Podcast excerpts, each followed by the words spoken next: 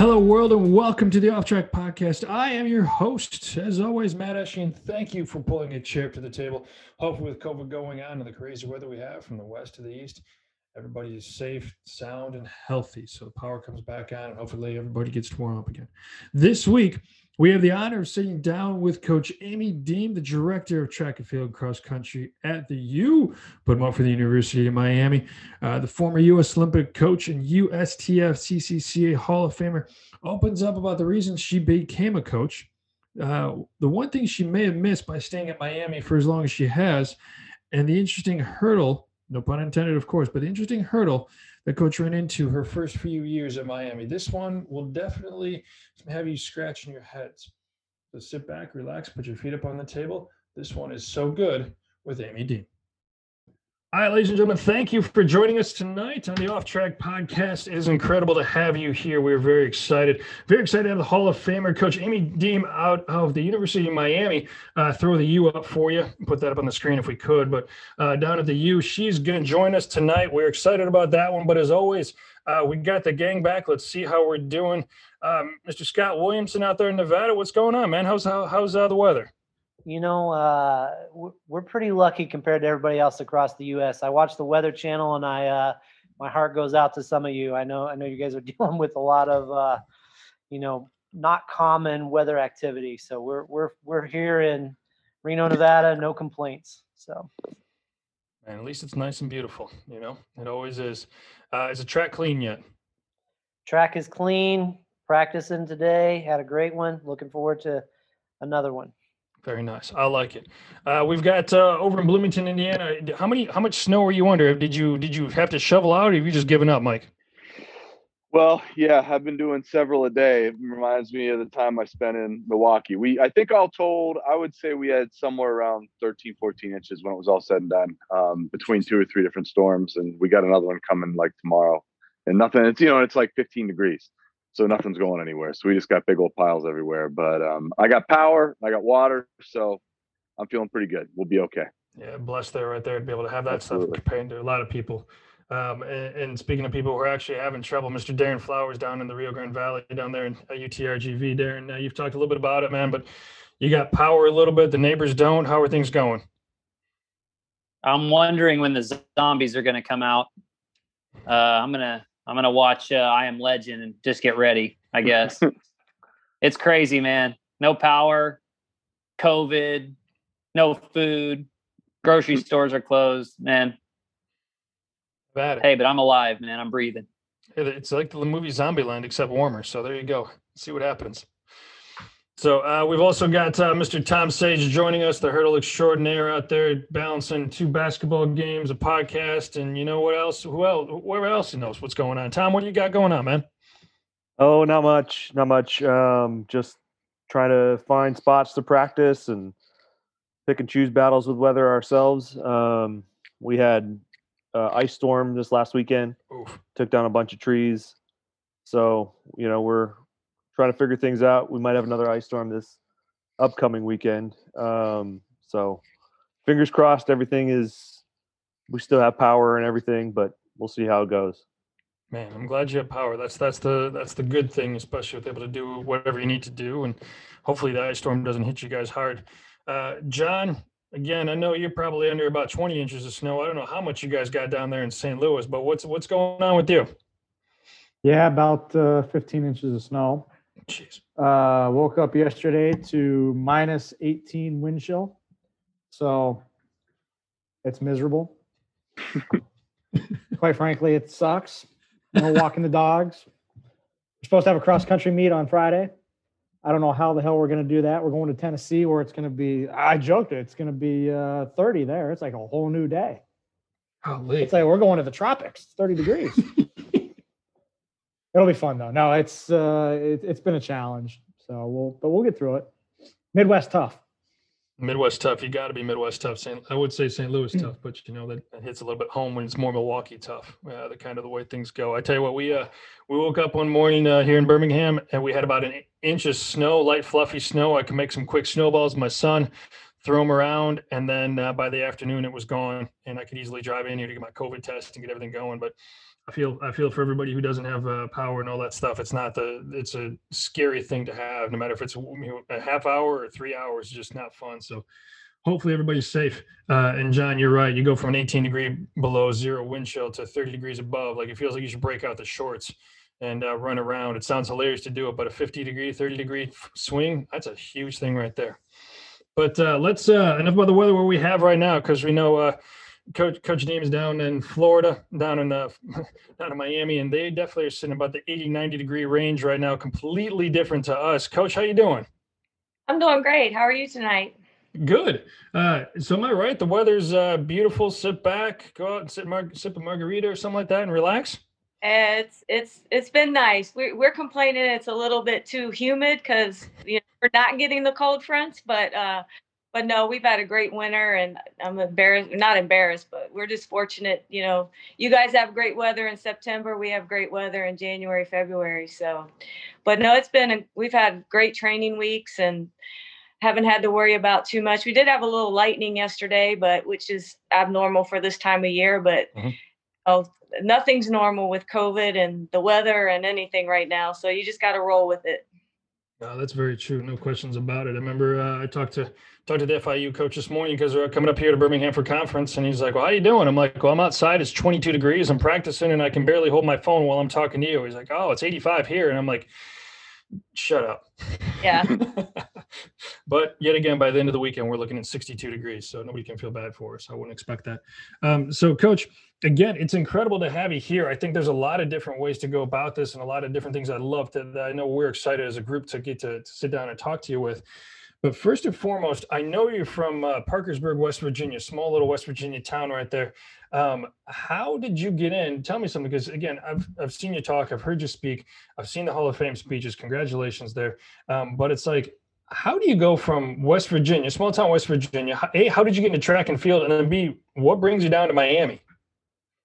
Well, my dad was very sports oriented, and I think he really wanted a boy, but he got a girl. So I guess the short answer is that when you're an only child and you're a girl and you're a tomboy, you just kind of like, you develop a love for sports. So I kind of tried everything. I was pretty athletic for where I grew up. And so I loved to compete. So it just sort of rolled with that. And then, I started in seventh grade, I started in track because my dad played football and ran track at a Division III school in Ohio.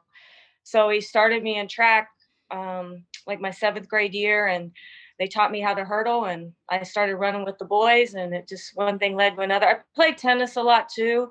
And in high school, I had to make a decision. So I don't know why I track, and here we are. So yeah, it was then I went to school at Ohio U. I kind of wanted to go away from all my friends were either going to Marshall or West Virginia. Mm-hmm. So I kind of wanted something different, and I really liked the campus at Ohio. I still wasn't ready to go that far home. So I ended up at OU, and long story short, I had multiple knee issues, and I got to be friends with our graduate assistant trainer because I spent way too much time in the training room, and she ended up, her first job was at Miami. Okay. Did an internship, came down for supposed to be here for like a 5-week internship, and I never left. So what events did you do on the track that you were busting your knees up so badly? I was a hurdler. 300 hurdler was my best event. So so that was my best, my favorite, my passion. I think it's the best event ever is the 300 hurdles in high school, but that's just, I'm a little biased, but yeah, so I was a hurdler. I ran on some relays. You said you played tennis and tried some other sports. Did you have a favorite sport growing up? Baseball, but my dad wouldn't let me play. All the boys asked my dad to let me play. I was a great pitcher, but they wouldn't let me play. So, that was old school. I'm old. So that was old school. My dad would play Little League in 1970 something. So yeah, but you have a mean curveball or fastball. What was your pitch? Fastball. Nice. So, no, I like all sports. I was kind of a little bit before like soccer. My dad was always, he came to a lot of track meets. for a while, and he always would hope I was. He felt I would have been a great pole vaulter, so I don't know. He wished we had pole vault when I was running track, but I liked the hurdles. I was fine with that. Still a little bit of an element of danger to him, not much, but again, you still got to jump over something that you never, especially back then, you don't know what it's going to do when it comes back up or if it's going to go anywhere. You know, my actual, I don't know if it is a sport, but my favorite thing growing up was water skiing. There you go. All summer, every summer, I loved it. If I knew now what I knew, or knew then what I knew now, track would have never, I would have moved to Orlando and been a professional water skier. That would have been my life. So, but I didn't know that you could be a professional water skier. So, I mean, I know I read the bio a little bit, but at the same time, like, well, I guess you get down there to Miami, you just start water skiing. That's actually the whole reason you didn't leave. You're like, you know what? I'm not going back up there. They got better water down here. They got more stuff to do. This is, I mean, heck, I can do this year round. We just said it was 90 degrees. You can do it tomorrow if you want to in the middle of February. Not a lot of water skiing in Miami, I can tell you that. You got to go a little, but yeah. So as we all know, there's not a whole lot of weekends and times to do certain things like that. So, but it's all good. Yeah, it's not hard. That work-life balance is something we've talked about on this podcast before, and it's very important, but it's not an easy thing to be able to do. So you come down to Miami. And you said it was a compliance. Your friend was athletic training, had an intern down here for a few years. How did you get into the coaching profession? Did you walk over to the track office and say, hey, you know, do you need a volunteer, or how did that all happen? When I was injured in college, I volunteered a lot, and I always knew I was a coach. I actually thought I was going to be a high school teacher and a coach, and you know, that was going to be my life. And I was perfectly okay with that, but I actually was volunteering. I coached my junior year, I think. I ended up helping out at a high school. I had actually accepted a graduate assistant position and was going to be a GA at Ohio U. And I came down to do the internship during the Christmas holiday. And I was in the middle of my master's, and you know, I got the opportunity to stay. And then I started working with the track program at Miami. And then it just, one thing led to another. When I came to Miami, there was very little. The coach actually coached elementary school all day and came over in the afternoon. So it wasn't a very organized, there wasn't a lot going on in track and field at that time. So, and I was not probably, but a product of Title IX, because we had a great football team in the 80s. Some of you may know that. Title IX was kind of coming around, so we needed more women's sports at Miami, and it's sort of, everything sort of evolved from an athletic director who gave me an opportunity. Been a very young, wasn't a whole lot to, you know, I kind of had to start from scratch. So it was kind of, I look back at it, I'm not quite sure how it happened, but it did. But sometimes that's the most brilliant thing. Sometimes you look back at it, you give them the position, you're like, well, I better take this, because if not, I don't know if it's going to happen again. And it might be a 1 year, a 3 year, a 5 year thing, or a 29 year thing, whatever, apparently, things like that go with. What was, when you got going, I mean, so you knew you wanted to be a coach. Let me actually rephrase this a little bit. You knew you wanted to be a coach. What was it? Was it because your dad was in sports that was such the big influence in that kind of thing? Or what kind of influence wanting to be a coach? I don't know. My mom was a nurse, and my dad owned a family-owned business. He was a pharmacist. So I just always loved athletics. I always wanted to teach. I guess I kind of got from my mom. I wanted to help people and make a difference. Okay. So I think that's where, and the older I got, the more, okay, well, you know, I want to teach. Then I got into sports, and it's like, okay, I want to be like my middle school or junior high school coach. And then, oh, my high school coach, you know, so it's this sort of, as I got older and you experience more things and your eyes are open to different opportunities, you know, I just sort of kind of grew with it. And then when I got to Miami, you know, when you're in your 20s, you think you can conquer the world. So, they gave me an opportunity, and I was like, all I can remember is thinking, I can't mess this up. I'm not going to mess this up. This is like a once in a lifetime opportunity. So I'm going to do the best that I can do to take advantage of it. And so that was kind of my mindset. assume, do you remember a mistake or two you may have made your first couple of years? Oh, I made plenty. I think the hardest, probably the biggest mistakes, I think recruiting was hard. Not having a mentor, having to teach yourself things. And luckily I got involved really early with, in the coaches education program, people like Gary Winkler, just a lot of Dan Pfaff, a lot of that initial group that wrote a lot of that curriculum. I got involved with them. So I always had it was always a phone call away, but, I think the biggest thing was recruiting. I think just really understanding the value of bringing in kids that not only run faster, jump far, throw far, but that kind of fit your personality and kind of fit what you're trying to do. Because I think we all know that, if you don't recruit the right people, it ends up being, it can be very stressful, and you spend a lot more time doing other things than you do coaching. So I think that was probably early on. The biggest lesson is just finding the type of kids that we're going to fit at Miami and that we're going to fit in our coaching staff and just really help us develop the program. And you've done an unbelievable job at developing the program. If I'm not mistaken, when you took over, you took over for a guy who was an elementary teacher, essentially. And yes. So it's like, you could actually, you've got a little bit of bar, not much of a bar to clear, but at the same time, you rocked it, and you rocked it very, very quickly. How did the, I guess what I'm going for is, how many times over the years, and you've been again for 29 years, you've been in Miami, how long have you changed the philosophy a little bit, or like, hey, I think we want this kid or this type of kid, but have you adjusted it, or the values? How's that kind of stuff evolved over the years? I think, we went through a phase where we just got the best kids we could get. And sometimes that wasn't, whether it was character, whether it was, we've been fortunate to have some really good kids. We all have. You've been coaching this long, and now kids you can almost recruit. I can almost recruit some of the kids now, and their kids. But I think the biggest thing is just really we've always kind of known what our niche needed to be.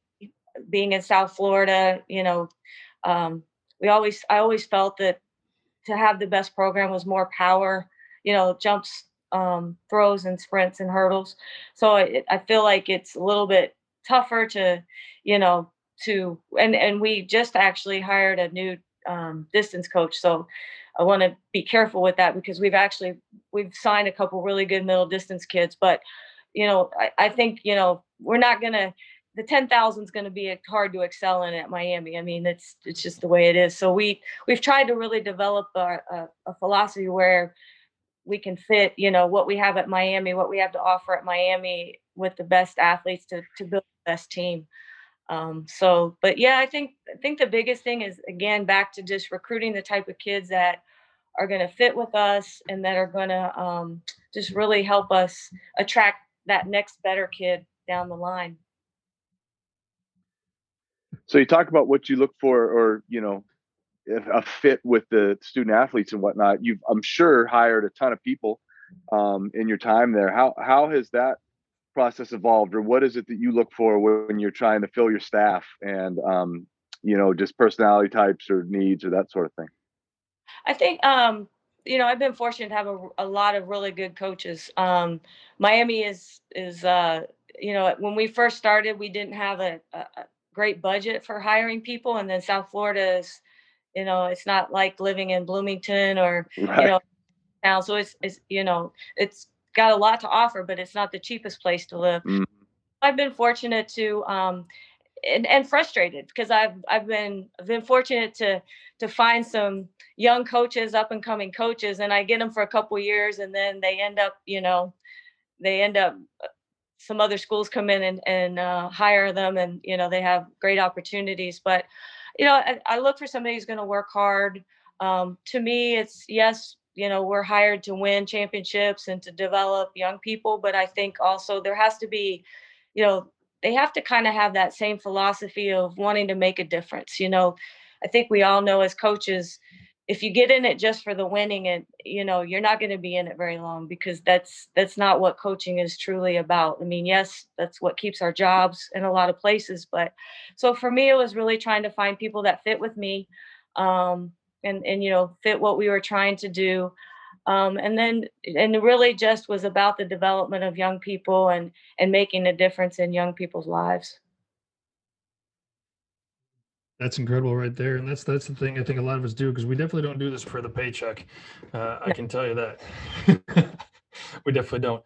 Do you guys sit down, just curious, with the staff and with the, you have all over the years, do you guys sit down on a yearly basis and redo what the values are, redo what the direction you guys want to go, or kind of, I guess, the core beliefs of the program? Or how many times have you actually sat down and said, this is the direction I need to adjust these kinds of things? Because sometimes as programs, you get somewhere, you're there for 4 or 5 years, you're like, oh, this is good. Then you go, man, I was way off and I needed to adjust this and with that kind of stuff. Does that make sense? No, it does. I think I'm going to answer it a little bit different way. One of the things, you know, I think that like in life, there's, you know, everything, there's the good and the bad. And the good thing, I've been fortunate to be in a program for a lot of years, and, you know, really develop it and keep it going. The downside is that I haven't experienced, you know, different places and the way people do things, you know, and I feel like that's the way you get better. I'm always trying to learn and figure out a better way to do something. So, you know, and that's one of the aspects when I'm interviewing, I really try to, and then bring new people in that, you know, just to, I don't want to be stuck in the Miami way or the Amy Deem way. I really want to, you know, see what, like try to learn and try to figure out if there's better ways to do things. So yes, we self-evaluate a lot. We sit down at the end of the year. You know, when I first started at Miami, I had one assistant coach, you know, no support staff, like administrative help. So really, up until, and then when I took over the men's program, we were still a coach short. So really, about 2011 was the first time, you know, that we were fully funded with a full coaching staff. So that's really allowed us to sit down and look at some things. And, you know, we like I said, we sit down weekly. We do weekly staff meetings. We sit down, you know, at the end of indoor, we'll kind of sit down a little bit longer and as a staff and, you know, what changes do we need to make? What do we need to do to get ready for outdoor? And then in the summer we sit down, and early fall, we do a lot. So I'm a person that I feel like you're only as good as the people you surround yourself with. So for me, I want a bunch of people that, you know, a bunch of coaches on my staff that just kind of tell you what you want to hear. You know, I there's a way to do it, but I really want to be, you know, I want to be challenged to look at things a different way. And then when we walk out of the staff meeting, we agree this is the direction we're going to take. But I do like ideas. I do challenge the whoever my coaching staff is to you know, to not be afraid to bring things up, because I think that's how we get better. No, you make some great points there. And that's one thing I've always said is I'm just going to challenge. You know, I do it in a very respectful way. But sometimes you need to challenge what's going on. And it's not to be mean. It's not to be belittling or anything like that. You have to do it in a respectful way, but saying, hey, what if we do things differently? What if we bring these people in? What if we recruit this differently, change the hotels, change the restaurants, or change the flights? Like, this is the way we want to go with things. Yeah, you can do a heck of a lot. And that's the best part is, again, get the staff on the same page. You may argue a lot in the staff meeting, but making sure when you walk out the door, you guys at least are on the same page and off you go from there. So go ahead. No, I was going to say, because, you know, the young people that we work with every day, they're very perceptive. So, and one of the biggest compliments that I get a lot is that from recruits, from families, is that, you know, even a coach I just hired a few years ago, it's like, you guys really like each other. Like, you do things together. Like, as a staff, you really like each other. And to me, that's one of the biggest compliments you can get, because it's important to me. I don't want to work with people I don't like and I don't respect. I think the young people, if they see a cohesive staff, then it helps have a cohesive team. So going back to a question I was asked earlier, I think that's important when building a team. You have to have a staff that's working towards common goals and actually gets along and And I think our team at Miami, I think they see that. They see that we like each other. They see we have fun together. You know, it's been a little challenging in COVID because you can't, we haven't been able to do as many things together. But I think that's one of the things that has made us a successful staff. No, it absolutely has, no questions about that. And the fact of being, you know, fully funded in 2011, that kind of helps out as well, just a little bit too. Yeah, just it's hard to do what you guys have. Go ahead, Scott, please. Well, I was just, you know, you mentioned taking over the men's program in 2011, I believe. What were some of the challenges, you know, from, you know, having a women's only program to adding the men to the mix? The biggest challenge was just the mindset. I mean, I think, you know, when you take two programs and then you have six coaches, clearly you cover the events a lot better. I think that's why, you know, we've pretty much gone that way across the country with combined programs and one head coach. It just allows you to have a more diverse coaching staff. The biggest challenge was that it's just, it's taken a little bit longer than I think any of us would like to really get our men's program rolling.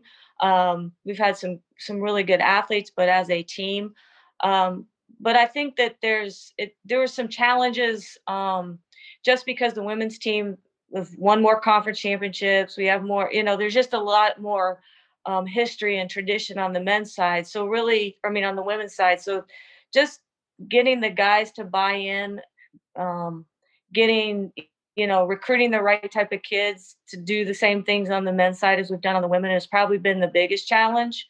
But like, I'm really excited about our men. We've got a very good young group this year. And I think, you know, we've finally kind of been able to attract the type of kids that on the men's side that are going to help us and have the same success on the men's side that we've had on the women's side. There you go. Actually, watching you, there'll be no doubt you guys will rock and roll with this kind of stuff very, very quickly, or you already are. But going back to questions about, as Scott just mentioned about, like, hey, you had the men in there. That's a little bit of a challenge. What are some of them as a female, and back, especially when you got hired, it wasn't, as you said, there's not a lot of females in those head coaching roles. What have been some of the challenges? What are some of the things you faced that have been like, wow, that was a big challenge throughout your coaching career as a female and as a head coach? Early on, you know, when we were first, like Barton County and, you know, some of the junior colleges were really rolling a little bit more than they are now from funding standpoint. It was very difficult. Bev Kearney was at Florida, then at Texas. So there was very few female head coaches. Terry Crawford had just left Texas. So it was like one of the bigger challenges was that a lot of females at that time when we were trying to build a program at Miami had never been coached by a female. You know, you had these great Jamaican athletes at the junior colleges and they'd never been coached, never. So it was very difficult. That part was very difficult. And I'm the type of person that I'm only going to focus on what I can control. I mean, I would try to recruit them. If they said no, I would move on. And we were fortunate, you know, to find some other athletes. But I think that was the biggest challenge is, you know, early on was just trying to recruit young people that, you know, really hadn't been coached and were scared to be coached by a female.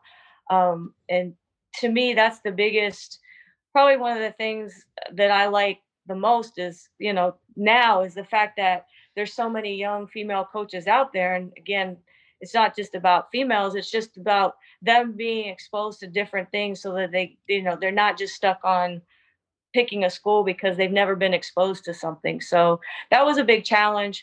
When I took over the men's program, it wasn't like I found with the guys, and maybe, I don't know, just me, the guys just want to be good. They don't really care who coaches them. They just want to be good. So if it's, you know, as long as somebody's coaching them and treating them fairly and like, they can just sort of roll with stuff a little. So for me, there it was a bigger challenge early on in my coaching career with the women never being coached by women.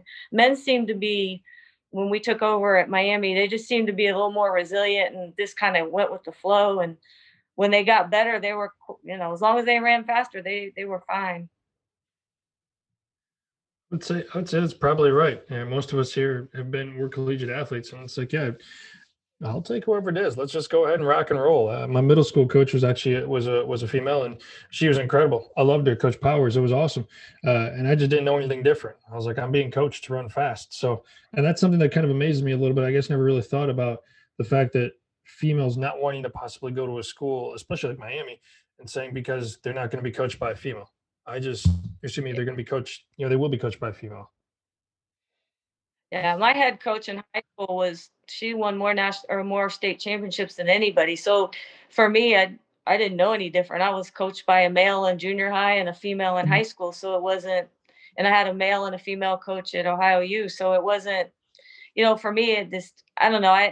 I'm just not a person that really, I kind of connect with who I connect with. Whether you're a female, a male, to me, I never really thought about things like that. So that I guess probably made it a little more difficult for me too. So. But still, I think, you've done an incredible job with it. No questions about it. And again, it's evolved. And do you think that kind of thing's evolved more just because the sport's evolved and we have more female coaches in the high school ranks that makes it more comfortable? Or is it more just because, hey, I came in here, Miami's rock and rolling. You've got some incredible athletes, some national qualifiers, and all of a sudden people are like, oh, okay, I see the results. I can go ahead and do that. Is there a point that changed for you guys? I think it's a combination of all of the above. I think, more and more, even at the, when I first started traveling overseas for international teams and traveling with Lauren when she was running it, professionally, there were very few, especially female sprint coaches. It wasn't just a U.S. problem. I remember speaking to a group of female coaches in Great Britain, 2011, and some of the things that they had gone through or were going through. Just I thought it was nothing. My life was easy compared to some of the challenges that they had. So, but again, I never really focused on it unless people ask, because I am who I am. I can't control, I can only control what I can control. So for me, it was just keep it rolling. If this work doesn't work, then I'm going to find it, the avenue that does work. But yeah, I don't know. I'm just different in that aspect. I'm just not going to focus on what I can't control. Control the controllables. It's one of the best things in, I remember my coach has said, a coach, and Scott, you and I had the same coach. How many times do we hear control the controllables? You go into the conference meet, control the controllables. And how we tell our kids this every single week. And I guarantee you our head track coach is going to say that, oh, wise man said this. Yeah, I know who the wise man was. Here's my coach. It was hilarious. But you have to, because if you start trying to control everything else outside of it, things aren't going to go well. And we've all seen that before. So coach, so what advice, I want to get a little bit of a track and field side of this stuff too, and some of the meets and organizations and that things too. But first off, definitely a question I want to get to and want to ask, what advice would you give? And I'm going to go with younger female coaches here. I guess you go younger coaches in general. But what advice would you give a younger female coach trying to get into the profession, or some of the things that you're going to run into? Like, hey, be aware, these are some of the issues you might run into and that kind of stuff. I don't think there's, maybe I'm a little naive. I just think there's such a bigger network now for younger coaches. I think from the top down, I think there's more ADs out there that are willing to, that realize that females can coach men and women. Mm-hmm. So I think it's much easier. I would just encourage them. I would probably take it a little bit different avenue now. And then just to be able to manage that, like work, that work life balance, because I think I was fortunate to have a very good young assistant coach, and she's now at Arizona State, and and just really, she's married, she just had her second child, and just really, even though I didn't have great work-life balance, really encouraging her to do it. And I think that's more the avenue, is to go after your dreams, but support the young females in our profession, so that they can have that, they can have both, they can have the coaching career, they can have a family. So that would probably be more, because I just think all of us are just in the last 10-15 years, there's just a lot more opportunities for women, there's a lot more support for women, there's within the USTCCCA, there's now mentorships for young women. So for women wanting to get into coaching. So I just think there's that aspect. It's just more of once we get them in, supporting them so that they understand that they can have both would be where I would go with it now. Coach, can you talk a little bit about your own personal work-life balance and maybe some of your staff's work-life balance and how you maybe promote them to have an appropriate work-life balance? Yeah, I'm not the example. So it's more of like what I say now. My work-life balance is my Labradoodle. So, but he's my best buddy. But no, I really encourage them. I have our associate head coach has two young boys, and his wife works. So, I really work with them, just encourage them if they need time to go to an event. I just really try to work with them and encourage them. And if you don't need to be in, don't be in the office. And I've probably even grown a little bit, or my ideas have changed a little bit in COVID, because I've realized how much we've actually been able to get done and not be in the office for all those months. And even when we went back in the fall, I don't know how some schools were, but there were, like, if we didn't have practice initially, we weren't supposed to be in the building, so it was kind of like, just be there when you need to be there. But, I really encourage them to, don't punch a time clock. If you get in, if you have weights early in the morning and you're done at 2:00, go. Go pick up your kids from school. Like, don't just sit in the office just because you're supposed to be there at a certain time. So I really just try to encourage them to prioritize, get what they need to get done, and then do, go home and take care of their family. I've got, one assistant who's planning a wedding. So I just feel like I just encourage them to, when they're there, get it done, be efficient, and then get out. Don't just waste time. So it's pretty much the way we handle things. But I just really encourage them to, if we have a weekend off, I'm like, I don't want to see you, go do something, go, we have Saturday off, get out of here, go do something with your kids, go do something with your friends. So I think we do a good job as a staff with that. Yeah, I think if there's one positive for our industry that came out of COVID, it's maybe that kind of thinking. We have been maybe known to be in the office a little too late in years past, and this COVID experience has shown us, like, we can be efficient with our work. We can be home with our families when we need to be home with our families.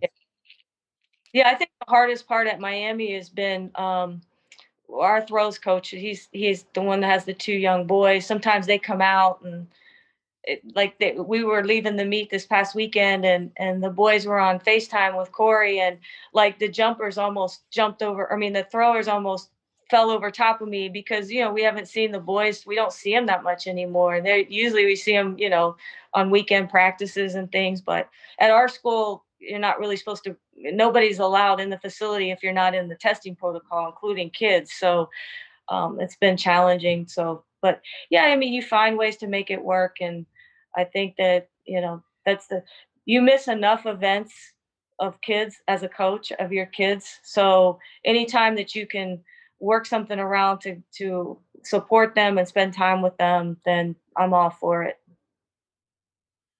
Yeah, I think Tom's right. There's a lot of, we definitely have realized you can do a lot more, a lot quicker, and you can still have a better work-life balance and be able to do things.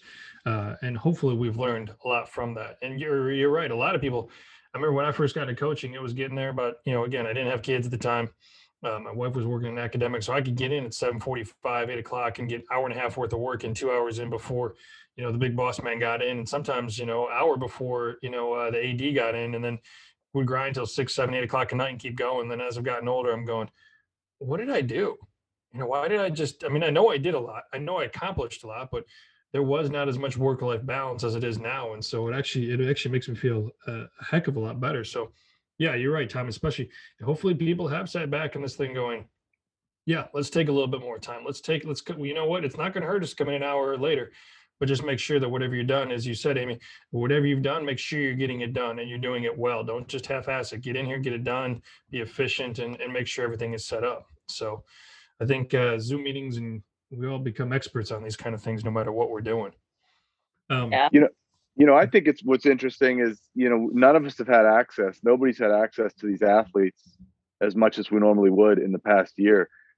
And people are just performing like crazy, right? So like what I may have learned from all this, and this is more a comment, not a question, but like we all, I think, tend to be fairly control oriented and want to, you know, have our hand in every little thing that an athlete's doing, or, you know what I mean? Like control every little movement. And it turns out, like you said, you get the right people and you give them just a nudge or two in the right direction, maybe that might work out a little better than if we're on top of them saying we want this, this, this, this every single day. It's fun, you know, like if those kids are good, they're going to be good. And maybe, and I don't want to piss off a bunch of coaches here, maybe we get in the way sometimes, you know what I mean? Maybe it's just a matter of making sure the bus leaves on time every now and again, and we don't have to be so on top of it. Just something I kind of just noticing these, some really phenomenal performances in the past couple of weeks. You would think it would be the opposite of that, but it's not. So, you know, how do we get here?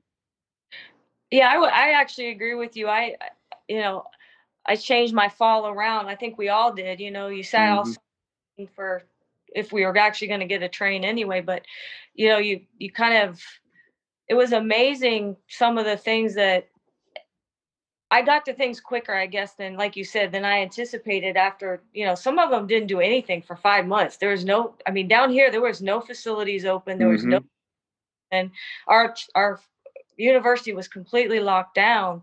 So, but they, I think it's twofold. Number one, you know, it makes you reevaluate what you just said, but also the thing that I found, which was, I think that some of our athletes really appreciated, like they're taking advantage of everything now that it was taken away from quickly. And now they're, you know, it's just, training's just gone really well because they don't want it, you know, they don't want to lose it again. They know what it's like to have it taken away from them. So I think that helps as well too. They're a little more diligent, especially the ones be good. They're a little more diligent on doing things because they know what it's like not to be able to do things. A great point. I agree with that too, for sure.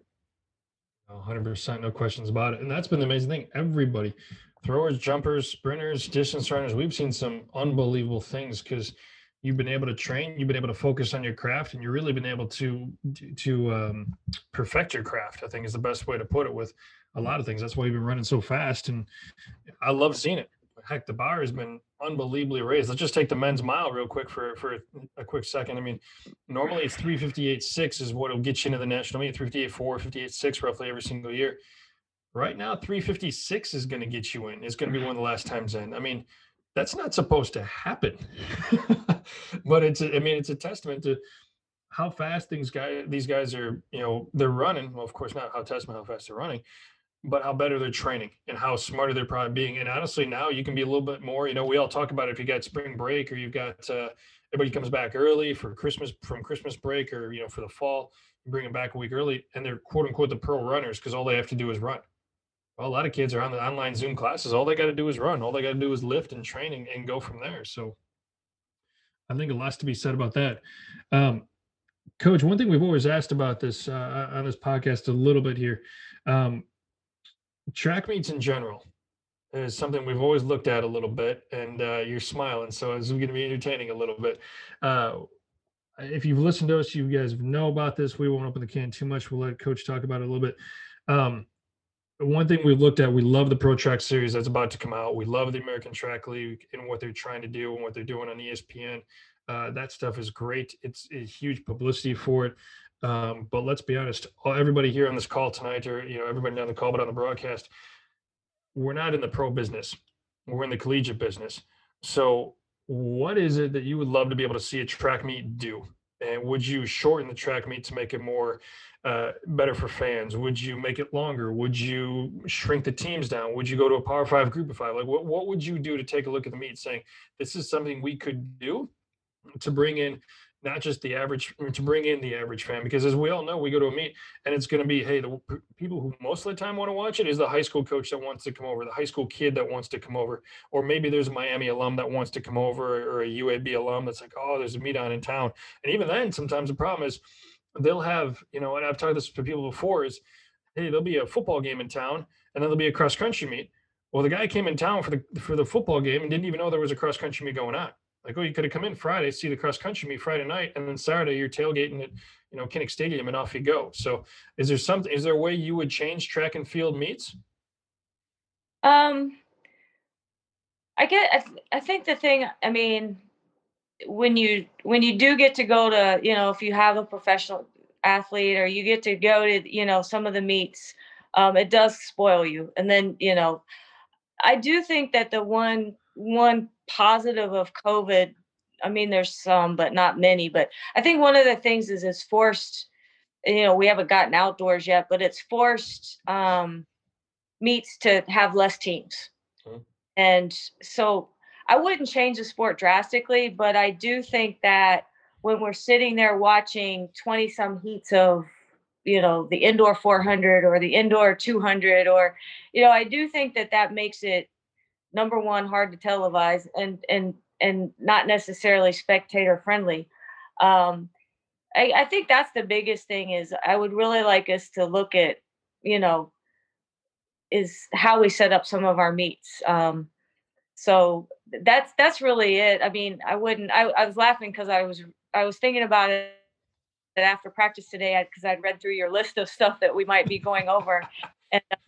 But yeah, I clearly we can't run a professional model, but I do like, you know, that there's less teams that, especially, you know, like I said, we've only had indoor, you know, I don't think it would hurt the sport to go to some smaller meets. You know, you could go back and forth on the scoring. I noticed, like, we haven't gone to Arkansas this year, but I think Arkansas scored almost every meet. Yep. I know Florida Relays is completely different this year. It's only like 12 Power 5 teams, or 12 Power 5 teams. So, like, I think a lot of the meets we're going to go to, we've taken the NCAA championship or the preliminary round down to 32. So correct. I think there's some, you know, I do think you could make it a better situation. And then I say that, but then you know, I'll talk to some of my kids who went to these age group track meets and sat out at these age group track meets from 8 in the morning till 8 at night. And they thought it was the greatest thing ever because they were out there with their friends all day. But I just feel like less teams, you still get a great competition and competitiveness as opposed to these marathon track meets. Even our administration, I don't think, you know, at least mine has made comments to me over the years about some of these, you know, really big track meets that, you know, are 10 and 12 hours long. And so for me, I think I would like us to see go more, you know, less teams and kind of roll with that. Is there a way that we could actually have, I know we'd have to go back to the infrastructure, but would you be willing to, you've been in for a long time, you've got a set way of doing how Miami's been successful, no questions about that kind of stuff. As you said, it's very tough to have a 5,000, 10,000 meter at Miami. The heat kind of hurts that a little bit. And you can correct me if I'm wrong there, of course. It's a little hot here in Birmingham, and sometimes it's not the easiest to have some of the distance runners and stuff. But does that kind of thing where some of the programs have those disadvantages and we decide to do things differently? Because we always talk about the sprints pro, or the you know, the Portlands, the Bradleys, the Iowanas of the world, and that kind of stuff. They're all distance powerhouses. Do programs like that just make it almost impossible to have a true team national champion and that kind of thing? Or would we have to redo it all? I don't know. I'm not necessarily a proponent of the, I mean, I think we do have a team. I mean, it's semantics. I you know, I think that I'm kind of traditional. I think, you know, what's a state meet? Some of the most, we get the most spectators in this country, at state track meets, right? You know, usually like, so, but how do you get to the state track meet? How does your team get to the state? You advance, you know, districts, regionals, whatever your state is. And I just think that's our sport. We're not soccer. We don't, you know, and you know, so does the best pole vaulter in the country doesn't go to a national championship. You have a different one for them because they happen to be at a school that they're the best athlete and they're the only athlete that can make the championship. So I don't necessarily agree with, you know, that going that far with the team. You know, I do think sometimes we get a little bit, and I'm probably going to get knocked down for saying this. This will be my one thing on the podcast that I'll go out on a limb. I do think that sometimes we are too participatory. I think that not everyone should get on the bus. I think that within teams that we should, you know, that there should be an accountability.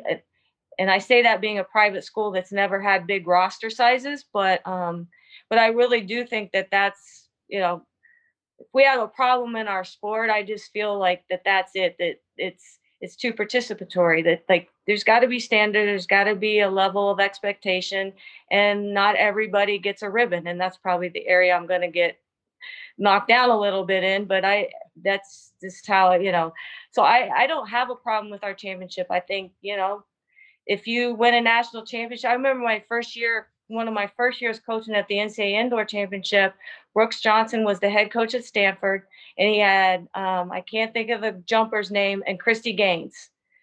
They won the long jump, the triple jump, or they won four. The girls were in four events. They scored 38 points, and at that time, they were either first or second at the NCAA Championship with two athletes.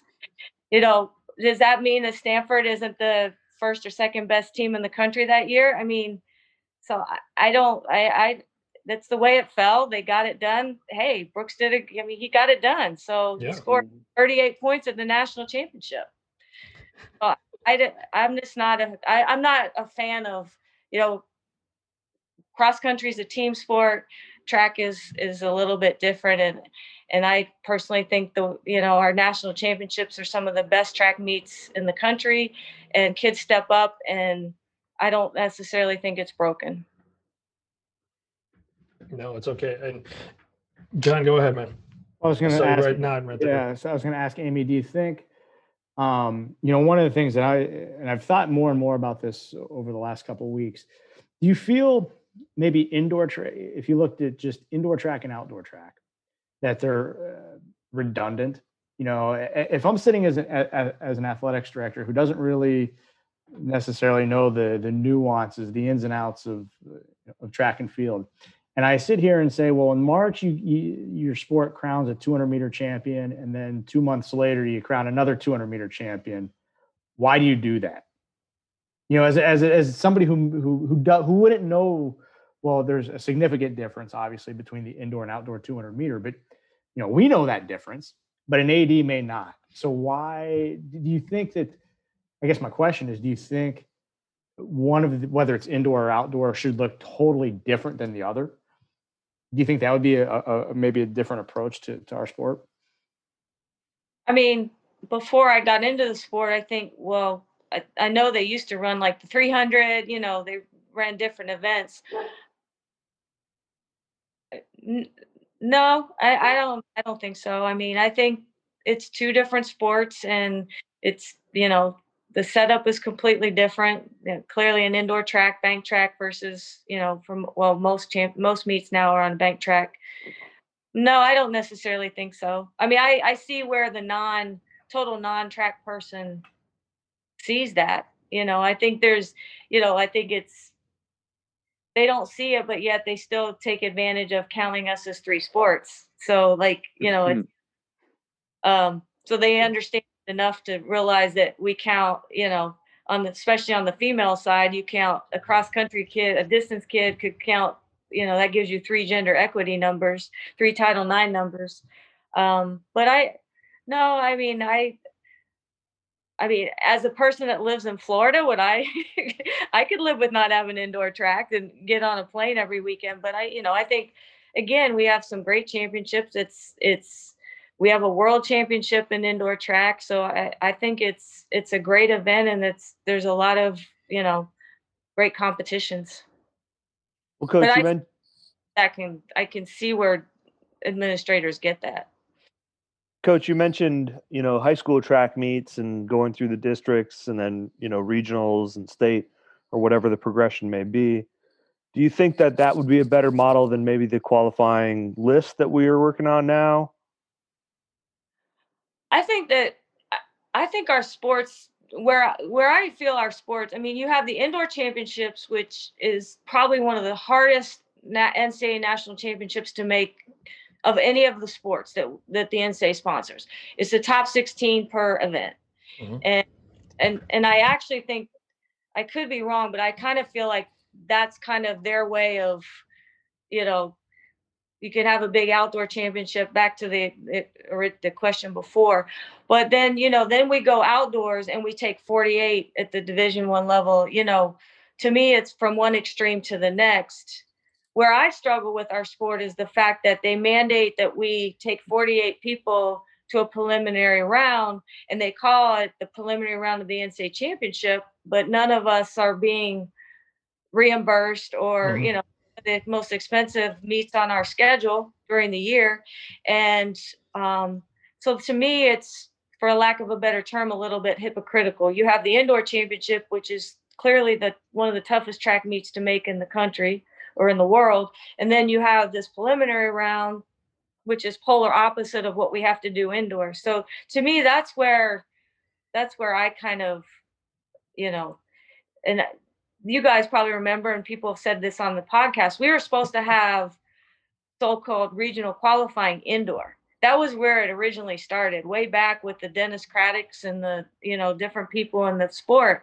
And then we end up with it outdoors, but we still end up with a descending order list indoors. So, I mean, I think there's some things we definitely could look at, but, you know. Well, I don't want to give too much away, but on an executive committee call this morning, there was talk of outdoors going back to a descending order list. For this year only or permanently? That's in question. It's in question if you're not going to open that can up. Yeah, so well, we got into this. So we had a call a month ago, our January call. It was a Wednesday, and then literally like 4 days later, that there's that. I'm sure everybody's seen it by now. The statement that we were going to go down to 32 this year for the preliminary round, and so obviously nobody on the executive committee had we didn't even talk about it in January because nobody knew about it. And then we had a long conversation about it today, and it was a fascinating conversation. It did stem. Again, this is the conspiracy theory. People are going to love this stuff. It was, the sport committee. It was told to Jeff Malinsky and the sport committee that we need to take this into consideration, or we're going to go straight to a descending order list. And it gets to your point, Amy, that the issue this year is because of COVID and the finances that schools have to pay for this preliminary round, the institutions are complaining, well, hey, we need to find a way to save money. Because I had suggested, well, can't we kind of do what we're doing indoors is take a look, a month out from the championship, and if 50% of the institutions have participated in outdoor track, then we get the full the full 48 if less than 50. And they said no, because it's different, because indoors the NCAA pays for everything, right? The NCAA championship, whereas institutions aren't saving money by having the full 48. So that's kind of where it came from, this whole idea of 32. It's apparently, though, it's still not. The sport committee recommended 32, but the championship oversights committee walked that back and said, we're not ready to do that yet. So it's as of today, it's still 48 that could potentially qualify, but the jury's still out, so to speak, on, I've been waiting. I think I've been waiting. It's funny you bring that up because the decisions that have been made up to this point, and the timeliness of the decisions being made, to me, and then throw the finances and, being at the end of a very difficult year for a lot of institutions, we're basically the second to last sport before baseball. I think baseball goes after us, but you know, maybe softball a little bit, but I'm just not convinced. I've never been convinced that 48 or 32 is going to be the final. I'm just not even convinced that, you know, I mean, we're in Jacksonville, Florida, and you put 48 throwers in that small area, you know, from a safety, even from I still a lot out there, that a lot of unknown. Yeah, we talked a little bit today about just even at the indoor championship with 16, it's still obviously being indoors presents a whole nother challenge, but just even from a safety standpoint with 16 athletes, it was still, you know, questionable how exactly it was going to work with testing and, you know, people from all over the country. And you know, yeah, you put 48 people in a, you know, a throws area, that's or 48 jumpers out there, you know, two flights out there at the same time. Well, that's a lot of kids mingling around each other. And so, yeah, there's all kinds of questions. So it was a fascinating conversation. You know, one of the things I took away from it is, again, I know Sam didn't really want to, and I wasn't going to bring it up, but I was like, if there's a way to find money within the NCAA, and this is definitely not the year to do it, but the NCAA just needs to pay for the preliminary round. I think that would solve a lot of our headaches. Uh-huh. That solves everybody's headaches when somebody else is paying the bill. Has anybody heard anything else about, I know obviously this indoor season doesn't count towards anybody's eligibility, but has that been addressed for outdoors yet, or is that even going to be addressed? It's not. We talked a little bit today. It's not going to be. I don't think it's going to be addressed. No. I don't know that. If you look at the spring sports, I know at least at UM and different, I know baseball, I think baseball would be opposed to it at this point, just because of managing.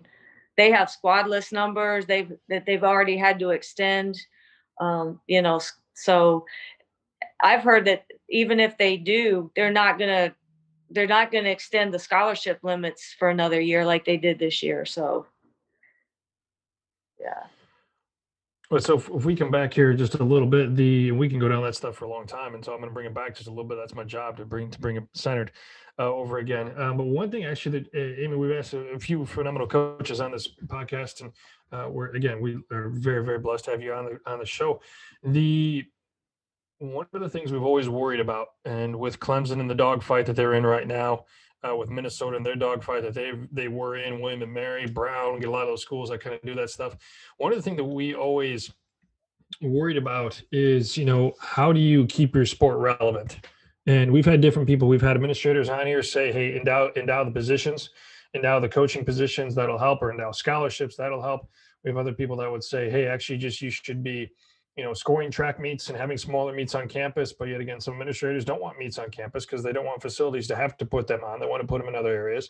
Other people say, just go make friends with your administration, but make sure you have a story to tell and why your program is important. So I ask you this, you know, somebody who's been in Miami for a long time, and it doesn't matter one program, you've been in one program or not, like what is a way that you make Miami relevant? Miami track and field and cross country relevant to your administration? And is there something other coaches can do that you'd say, hey, this is the advice I would give you to make sure that your program stays relevant? Because I know right now, COVID's still here. Programs are still figuring it out. Budgets are still getting adjusted. A lot of us are still worried that if Clemson does go away, and maybe Clemson just doesn't care, administration, maybe they just don't care the way things are going. There's looks like a few more programs, and it won't be just G5s, it might be powers get cut as well. And that kind of scares us all, you know? So what would you say to that?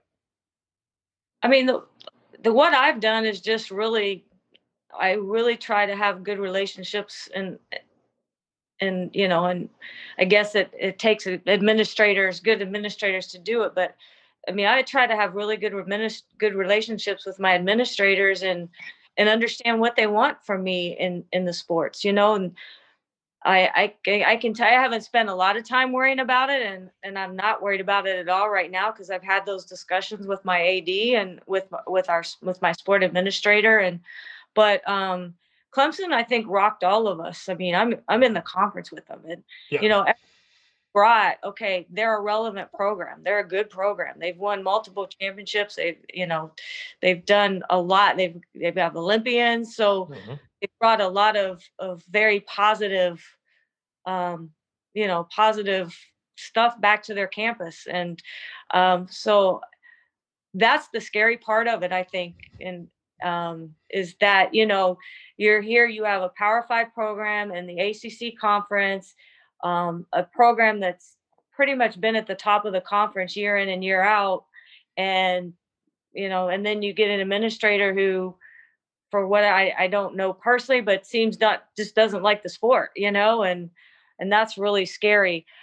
But for me, it's just really building relationships within your administration and making sure that you're doing everything in your power to do the things that you need to do to keep your program relevant. And, you know, I don't think there's a, yeah, it's, I think each program is different. I think some are financial. I think, and that's the other thing, like, is it gender? You know, some programs, it's more of a numbers game than it is actually a financial game. You know, it's more of a, of making the Title IX numbers match. And so I think it's, for me, it's just been really just having that relationship and having those tough conversations and moving on from there. That's one thing we forget about. Go, Scott, go ahead, please. Well, I'm just curious, you know, you're obviously in the conference with Clemson and, you know, maybe you know a little bit more about their situation and stuff, but, you know, they're from the outside looking in, it looks like they've really kind of gotten just kind of stonewalled, and there doesn't seem to be any kind of like traction or, you know, I know there's obviously some things they're doing, you know, kind of behind the scenes, but is there anything that you could see that would, you know, help that program, you know, maybe kind of get some more traction into being reinstated or anything, I guess?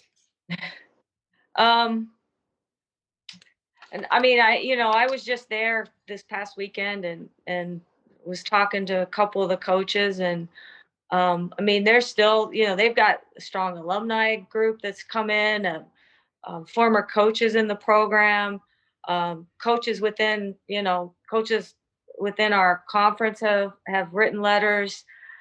To me, it's really, you know, what the president, they've attacked it from what I feel is like a lot of good angles. You know, they former athletes, you know, they've hit it from a diversity on campus to revenue versus non-revenue with minority student athletes. I mean, they've to me, they've come up with a pretty strategic approach to, you know, attacking it. But I guess it's hard for me to say because I don't think anybody understands what the true motivation of why they did what they did. I mean, even if you read the rationale, I mean, $2 million is a lot of money, but they just paid a football coach to stay and not go to another school. So, and again, I don't really want to get into that part of it, but I just, to me, it's how do you define somebody's priorities? And I think that's the issue at Clemson is the priority of the president and the athletic director doesn't seem to be, you know, to be a strong proponent of track and field. And to me, it, like, you're keeping the women's program, but you're truly not a proponent of the sport because of the decisions you're making. Because if you cut, you're affecting both programs by your decision. 100%. Absolutely. And excuse me for not knowing this, but will Clemson be the only school in the conference then that does not sponsor both men and women? Boston College. Okay. Sometimes I forget about Boston College. I'm not going to lie. I apologize, Boston College. We love you guys. We've been up to you. Beantown's awesome, but sometimes you forget you're up there. But every other program has both. So. Man, it was we were at the meet a couple of weeks ago with you as well. I mean, I remember actually seeing some parents out there were I'm not going to use the word tailgating. I would say the word protesting a little bit. They had signs on the cars, "Save Clemson Track and Field," and had little beanie, had little look like buttons and everything out there right outside of the meet. And heart goes out to those guys and those families, for especially for things that get cut along those ways, because you know those are kids that make a decision and believe in a place, and sometimes, man, things just don't work out, and I hate that, you know. Yeah. I don't like doing that.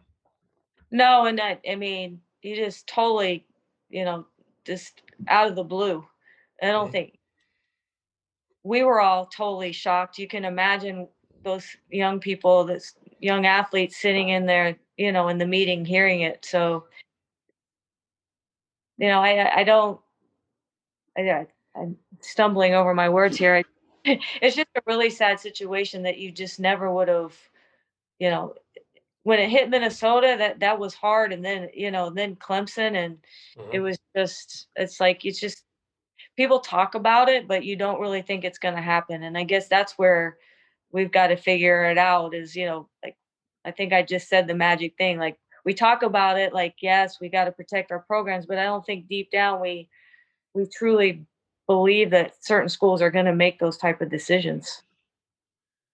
And as you said, you know, you 100% said it, and we don't believe those programs that ever make a decision. And Clemson program, with the tradition, the history of the Olympians, the incredible people they've had throughout the years, and the facility they have. I mean, how in the world do you do that with a facility like that? And it's just, it baffles you and it blows your mind. As you said, you know, we're going to keep the women's side, we're not going to keep the men. Like, so do you really value cross country and track and field at Clemson? I mean, that's a hard sell for a coach to be able to do. And you know, I was actually talking to one of the UMKC athletes, Missouri Kansas City athletes, when they last night, talking about coming down here to run. And I said, how was it? I said, can you ask me? Because I even hate making this phone call to somebody who's been cut. And she said, it was interesting because it was right outside. It just got taken out from underneath us. We didn't even know what was going to happen. We had no warning sign. You know, maybe we should have seen the warning that they wouldn't give us gear in the beginning of the year. But other than that, like, it's like, that was the only thing. Like, we weren't given our gear, but we just figured it's COVID. We're going to wait a little bit longer. There's money issues. We didn't think there was any other issues. And all of a sudden, boom, it blew up on them. So it's tough with that kind of stuff. If we can, I mean, and I know one thing, that is one thing over the podcast we have talked about a lot is how do we keep our programs relevant and that kind of stuff. But coach, actually, to come back to coaching, let's come back to coaching here for a second. Advice for younger coaches. I know we asked it for younger females and that kind of stuff.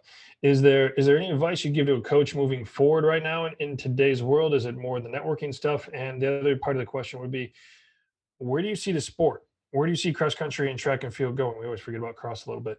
But where do you see cross country and track and field going in the next 5-10 years? Is there a vision you see of it? Or is it like, you know what, this is just going to keep continuing as is? Because we've had coaches on here like yourself about it for years saying, hey, you guys just are fighting the same battles we are. We tried these battles 20 years ago. We've talked about these same things 20 years ago, and the sport doesn't change. You know, the only thing that changes is the kids get, you know, we stay the same age, but the kids get younger, and they just keep coming through the programs. I mean, I think it just goes to, like, you asked me early on in the podcast, like, do we sit down, you know, each year, do we evaluate what's good, what's bad? I mean, I think it's always good to have healthy conversations about our sport. I think, you know, having conversations, you know, respecting each other's opinions, I think is very healthy for the sport. I think we have a lot of very smart and hardworking people in our sport. But I do believe that, you know, I think one of the challenges of our sport is that we have a hard time coming together because we have such a diverse interest group. You know, we have distance coaches, we have throws coaches, we have three sports, we have, you know, like you said, you have the Portlands and the New Mexicos that are really, you know, focused. Or, you know, not as well-rounded of a team as other teams are, but they're still very successful. So you have a lot of, you know, what makes our sport great is the fact that we just, you know, sometimes I tell somebody that doesn't understand our sport, you know, go to a track meet. It's like organized chaos, you know, if you don't really understand the sport. But that's what makes our sport great. I mean, is the diversity, you know, the difference between throwers and distance kids, and you put 50, 60, 70 kids on a team and working together. That's life. You know, that's what they're going to have to do the next how many years of their life in a work situation. So I think we really have a great sport. I mean, we do have a great sport. I think, you know, and I don't know if you've had Ben Lanana on here or not, but Ben is a big, that we just, our biggest problem is because he's nowadays in our conference, I get to hear it a little more as well. But you know, that we don't sell the stories in our sport. We don't, you know, we don't publicize our sport as well as we could. So to me, I actually kind of agree with him on that, is we have great stories to tell. And I think sometimes we're not great at selling our story or telling our story, as track coaches. And I think that that's where we could do better, as an organization but it's just, I feel like after 30 years in the sport that our biggest problem is the fact that we have such diverse interests that it's hard for us to come together and get behind one thing that's could possibly make the sport better. So I actually think it needs to start with us and then go from there. But again, that's not anything that's different now than it was 10 years ago or anything like that. But I do think we have a mode to, we have a lot with social media and the things that young people, we have so much more avenues to tell our stories. And I do think that I do actually, after listening, I do agree. And going through COVID, I actually agree with Ben that those are ways that we can help our sport. I think we just have to be a little bit more professional in our approach with our administrations. I think the days of coaches being athletic directors, isn't as prevalent as it was years ago. You're getting more CEO type, fundraiser type people in athletic and leadership roles on our campuses. And I think that requires us to be a little bit more professional in our approach and running our programs and talking to our administration about the things we need to keep our programs relevant. No, I couldn't agree with you more. Scott, go ahead. I know you got something itching. Well, no, I was just thinking, that's something we've talked about a lot. And it might've been Mike that mentioned that is this, we might be better off as a profession. And if someone just kind of told us what we needed to do, it seems like, when we're having all those conversations about the regional system and voting on this one or versus this one, and then they just came out with, one that was kind of nobody voted on and said, here it is. And it seemed to work out just fine. And, that's kind of how it's done in so many other sports is they tell you how to play a basketball game. They tell you how to play a football game. And, it's not up to the coaches to, so much figure out the nuances of the sport. Yeah. Because we always, like you said, we're all, so many different, interests. We just can't really get past ourselves.